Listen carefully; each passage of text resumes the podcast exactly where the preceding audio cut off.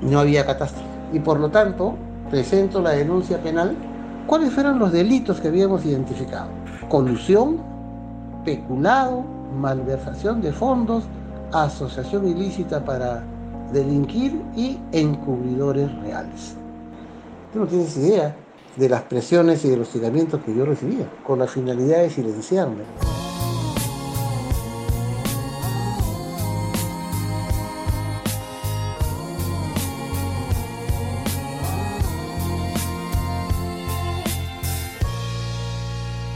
Hola, bienvenidos a todos y a todas. Soy Justine Fontaine y en este episodio les contamos cómo el contador Ángel Bustamante denunció una red de corrupción en el distrito del Rímac, en Lima, la capital del Perú.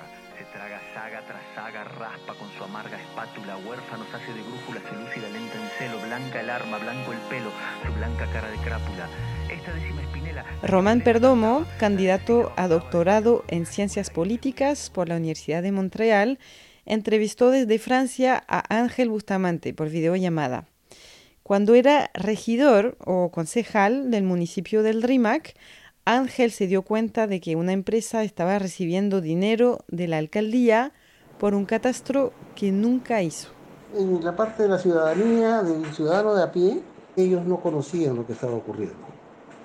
Eh, mientras que los funcionarios o estaban coludidos o temían perder el empleo. Todo el mundo sabía que estaban este, procesando un catastro. Todo el mundo sabía que la empresa Lumi nunca aparecía, pero ninguno lo quiso denunciar. Ángel Bustamante sí denunció a empresarios, a políticos y a funcionarios de la municipalidad por irregularidades en el catastro. Llevó el caso ante la justicia y tuvo que sufrir las consecuencias por alzar la voz en contra de la corrupción. Esto es El Catastro Fantasma, un episodio del podcast de Sciences Po, el Instituto de Estudios Políticos de París, y de la ONG Transparencia por Colombia sobre denunciantes en Latinoamérica. Este podcast recibió el apoyo de la Fundación Charles Leopold Mayer.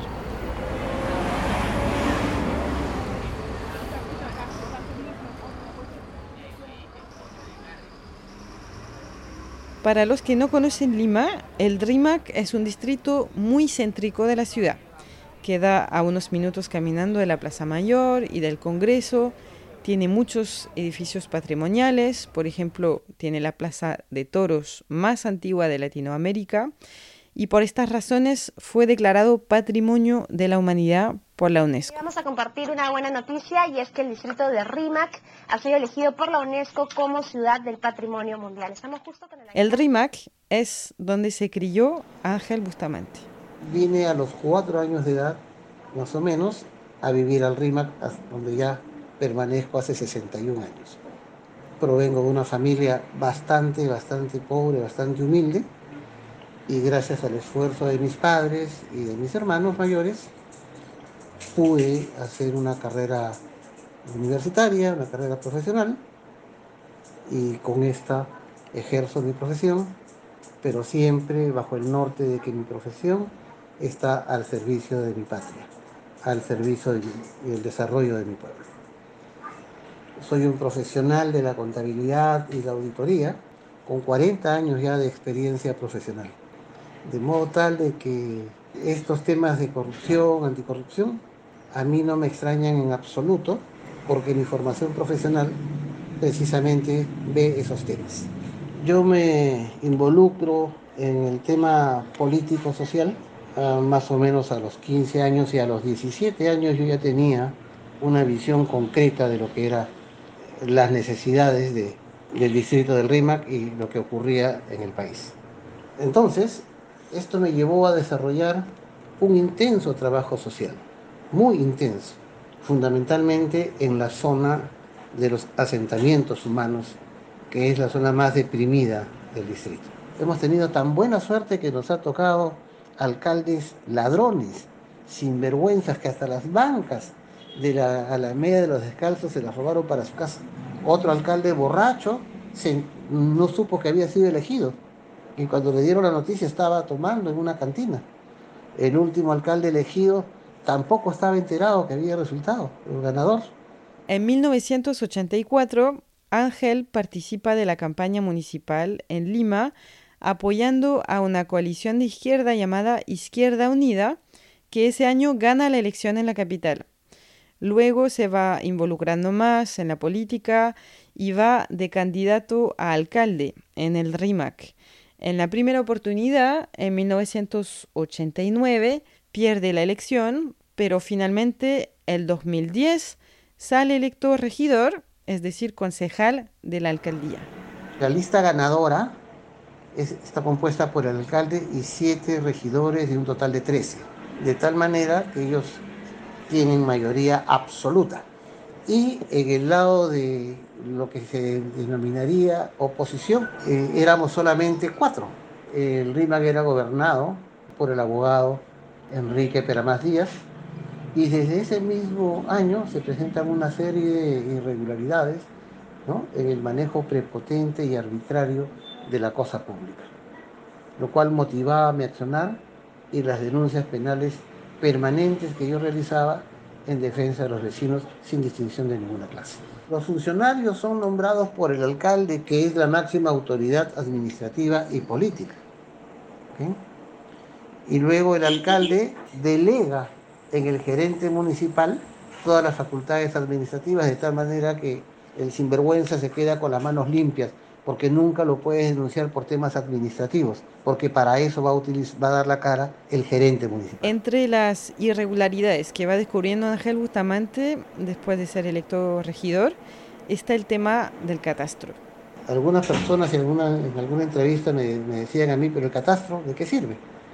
Y yo respondía, no, mira, el catastro es una herramienta fundamental para el buen gobierno y ordenamiento de un territorial, en este caso de un distrito, porque te permite identificar las unidades catastrales, es decir, las viviendas, edificios, qué sé yo, en todo su territorio, de cuántos pisos son, cuántos metros cuadrados, cuántas familias podrían vivir allí, etc. Y bajo ese esquema puedes diseñar políticas de recaudación tributaria más eficientes y por lo tanto brindar mejores servicios a la ciudad. Esa es la importancia del catastro. Y yo me percaté, juntamente con otra gente, que habían jóvenes universitarios que estaban haciendo un trabajo de campo. Tomaban fotos a las, a las viviendas, eh, medían. ¿Y qué ocurría? Que estos jóvenes eran los que hacían el trabajo de campo y fueron los que me permitieron descubrir que había un convenio de prácticas profesionales entre la Municipalidad del Rima y la Universidad Nacional de Ingeniería, la UNI. Ángel Bustamante empieza a informarse sobre el catastro, revisa el portal de compras públicas, conversa con otros regidores y se da cuenta de que algo no anda bien. Entonces ya sabía yo que habían dado pase a un catastro y no había todavía convocatoria. ¿no? ¿Cómo conseguí reunir las pruebas? Fue un trabajo paciente. Porque mira, ¿cuál es mi formación? Contador público. ¿Cuál es mi especialización? Auditoría. Entonces, en cada entrevista que yo tenía con trabajadores, con funcionarios y con los trabajadores que estaban antiguos, que yo había conocido en la década del 80, es que empecé a, empezaron a proporcionarme alguna documentación, como por ejemplo para que tengas una idea, permíteme por favor. Ahí Ángel va sacando documentos de una carpeta y los muestra por la cámara del computador. Memorándums. Entonces pido yo pues que se solicite al banco copia del anverso y reverso de cada cheque, porque ahí iba a salir a quién se giró el cheque y quién fue lo, el que lo cobró o a qué número de cuenta corriente bancaria se depositó. Y entonces así fue como Ángel Bustamante consiguió pruebas de que la municipalidad había adjudicado el contrato público del catastro a la empresa del novio de una de las funcionarias de la alcaldía, esto por unos 350 mil dólares de la época. Estos eran algunos de los servicios que supuestamente tenía que proporcionar la empresa a pesar de no tener experiencia en el rubro. Mejoramiento de capacidades para la prestación de servicios catastrales. Instalación de capacidades para el mejoramiento del ordenamiento. Estás hablando de capacitación del personal. Hoy día ninguna de esas personas que supuestamente fueron capacitadas trabajan en la municipalidad. ¿Y por cuánto fue eso? 647 mil soles se destinaron a capacitar. Y 294 mil soles costaba instalar las bases de datos catastrales. Pero Inversiones Lumi no hizo absolutamente nada, porque eran los estudiantes de la UNI los que habían hecho el levantamiento catastral y los que ingresaban la información en el sistema. Entonces, ¿qué cosa hizo Inversiones Lumi? No hizo absolutamente nada. Un último elemento fue que entonces el catastro tenía un plazo, una fecha de inicio y una fecha de término. Pues bien, al momento de vencer el plazo, y ya con el escándalo encima, entonces, ¿qué ocurrió? Una cosa más simpática todavía. No había catastro. Ángel Bustamante se enteró porque una funcionaria dejó una prueba escrita de que el catastro no había sido entregado a la municipalidad. Y al decirle por escrito que el catastro no existía, dejaba al descubierto mi investigación y por lo tanto al día siguiente fue despedida. En ese momento, Ángel decide llevar el caso ante la justicia denunciando por corrupción a funcionarios de la municipalidad, políticos y a la empresa encargada de llevar a cabo el catastro. Presento la denuncia penal, es una denuncia fiscal interpuesta ante el Ministerio Público, la segunda, la segunda Fiscalía Provincial Corporativa especializada en delitos de corrupción de funcionarios de Lima, ¿Cuáles fueron los delitos que habíamos identificado? Colusión, peculado, malversación de fondos, asociación ilícita para delinquir y encubridores reales. Entonces, lo que hace en delitos de corrupción es, hay etapas. Entonces hay una etapa preparatoria en la que los fiscales se demoran todo el tiempo que les da la gana para preparar, como su nombre lo indica, la etapa investigatoria. Y luego de la etapa investigatoria, el fiscal decide si va a formular acusación o no contra los denunciados. Durante todo ese lapso de tiempo se demoró tres años. Entonces, ¿qué ocurre? Yo no puedo, yo puse la denuncia, sí, yo, yo denuncio y hago circular en las redes sociales la denuncia, porque había que crear todo el, todo el esquema de presión ¿no? para que la fiscalía actúe, recurra a los medios de comunicación, etcétera, de cosas. Pero se tiene que hablar en condicional, ¿no? Se habría producido, pero yo estaba totalmente convencido de los delitos que se habían cometido. Pero ¿a quién le corresponde probar esos delitos? A la fiscalía. Mientras Ángel Bustamante estaba esperando que la justicia resolviera el caso, fue víctima de amenazas de todo tipo durante meses. Tú no tienes idea de las presiones y de los hostigamientos que yo recibía. A mí el alcalde Peramás me hizo seis procesos penales con la finalidad de silenciarme, con la finalidad de callarme. Para que tengas una idea, fue por tráfico de influencias. Fue porque aducían que yo no era contador público me acusaron por violencia y resistencia a la, autoridad. En otro caso me querellaron por de difamación agravada. Y todas las denuncias han sido resueltas a mi favor. Pero mi vida no cambió por eso. Por el contrario, todas estas denuncias penales reforzaron mis valores y convicciones para el compromiso de estudiar, de trabajar y de luchar por una mejor calidad de vida y entonces yo nunca tuve desazón, nunca tuve arrepentimiento, miedo tampoco, porque quien actúa apegado al marco normativo, al marco legal, no tiene nada que temer. Y pues las hostilizaciones eran terribles. Como anécdota te cuento que me ponían una moto lineal en la esquina de mi casa, me ponían otra moto más allá, esperaban que yo llegue, mandaban anónimos a mi casa, ¿no? me tomaban fotos donde yo iba, etcétera. Y la verdad que nunca me sentía afectado, porque cada uno de estos hechos inmediatamente era denunciado en sesión de consejo. De tal manera que yo responsabilicé en su momento de que cualquier atentado contra mi vida o contra mi familia era responsable el señor Enrique Armando Peramas Díaz. A pesar de los documentos que Ángel había juntado y enviado a la justicia, la fiscalía finalmente abandonó los cargos que pesaban en contra de las personas sospechadas de corrupción, por lo que él cree que pudo existir colusión entre la alcaldía y la fiscalía. Me sentí frustrado por el accionar de la fiscalía, que creo yo que no fue transparente ni objetiva, porque los profesionales encargados de la investigación no tenían conocimiento técnico del uso de tecnología de información y se fueron por cualquier lado en lugar de ir al meollo del asunto. Le dieron todo el tiempo del mundo, se encontraron con todo, con un montón de meses ahí y con un temita adicional ahí. El primo del señor Peramás, otro abogado, las versiones dicen que era el jefe de asesores del, del fiscal de la nación. Yo creo que alguna interferencia debió darse, entonces con ayudita cualquiera puede, ¿no? Pero eso no se puede probar. A pesar de no haber logrado alguna condena en este caso, la denuncia de Ángel, a su juicio, sí tuvo algún impacto. Tuvo impacto político, ¿no?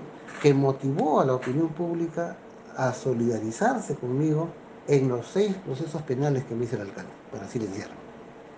No hubo una condena jurídica porque el que condena es el juez, no es el fiscal. Entonces, no hubo una condena jurídica porque el fiscal archivó el caso aduciendo que no había suficientes elementos de convicción para que acuse formalmente a los denunciados. Cuando yo me entrevisté con el fiscal, el día que el fiscal decidió el archivamiento de la, de la denuncia, me sentí sumamente indignado. La Contraloría sí terminó denunciando a algunas de las personas acusadas. La Contraloría detectó graves irregularidades en la municipalidad del RIMAC y denunció al alcalde Enrique Peramar. Pero más allá de esta decisión, Ángel trata de reflexionar acerca de por qué su denuncia no cobró más importancia a nivel local en la ciudadanía, por ejemplo. La gente es consciente de, sus, de, la precariedad en la que vive, de la falta de luz, de agua, de servicios básicos, de escuelas, de hospitales, de postas de salud, etc.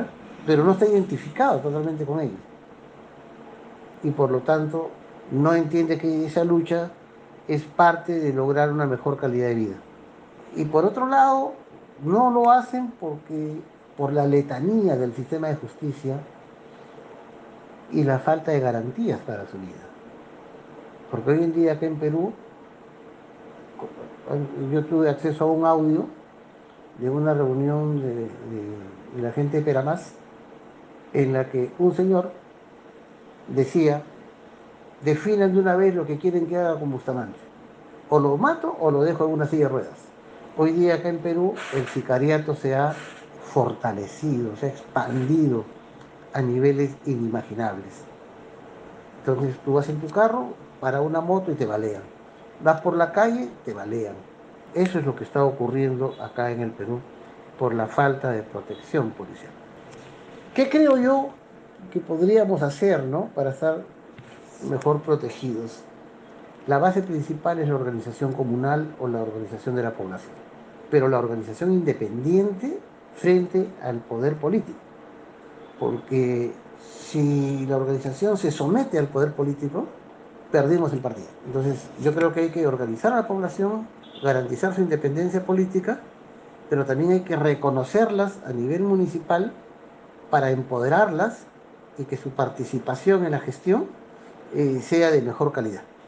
Pero también quisiera agregar mi reconocimiento y agradecimiento a tu persona por esta iniciativa que, tienen, que han tenido ustedes de dar a conocer al mundo, porque cuanto más se conozca de cómo la gente, cómo combatimos la corrupción, más fuerza cobramos.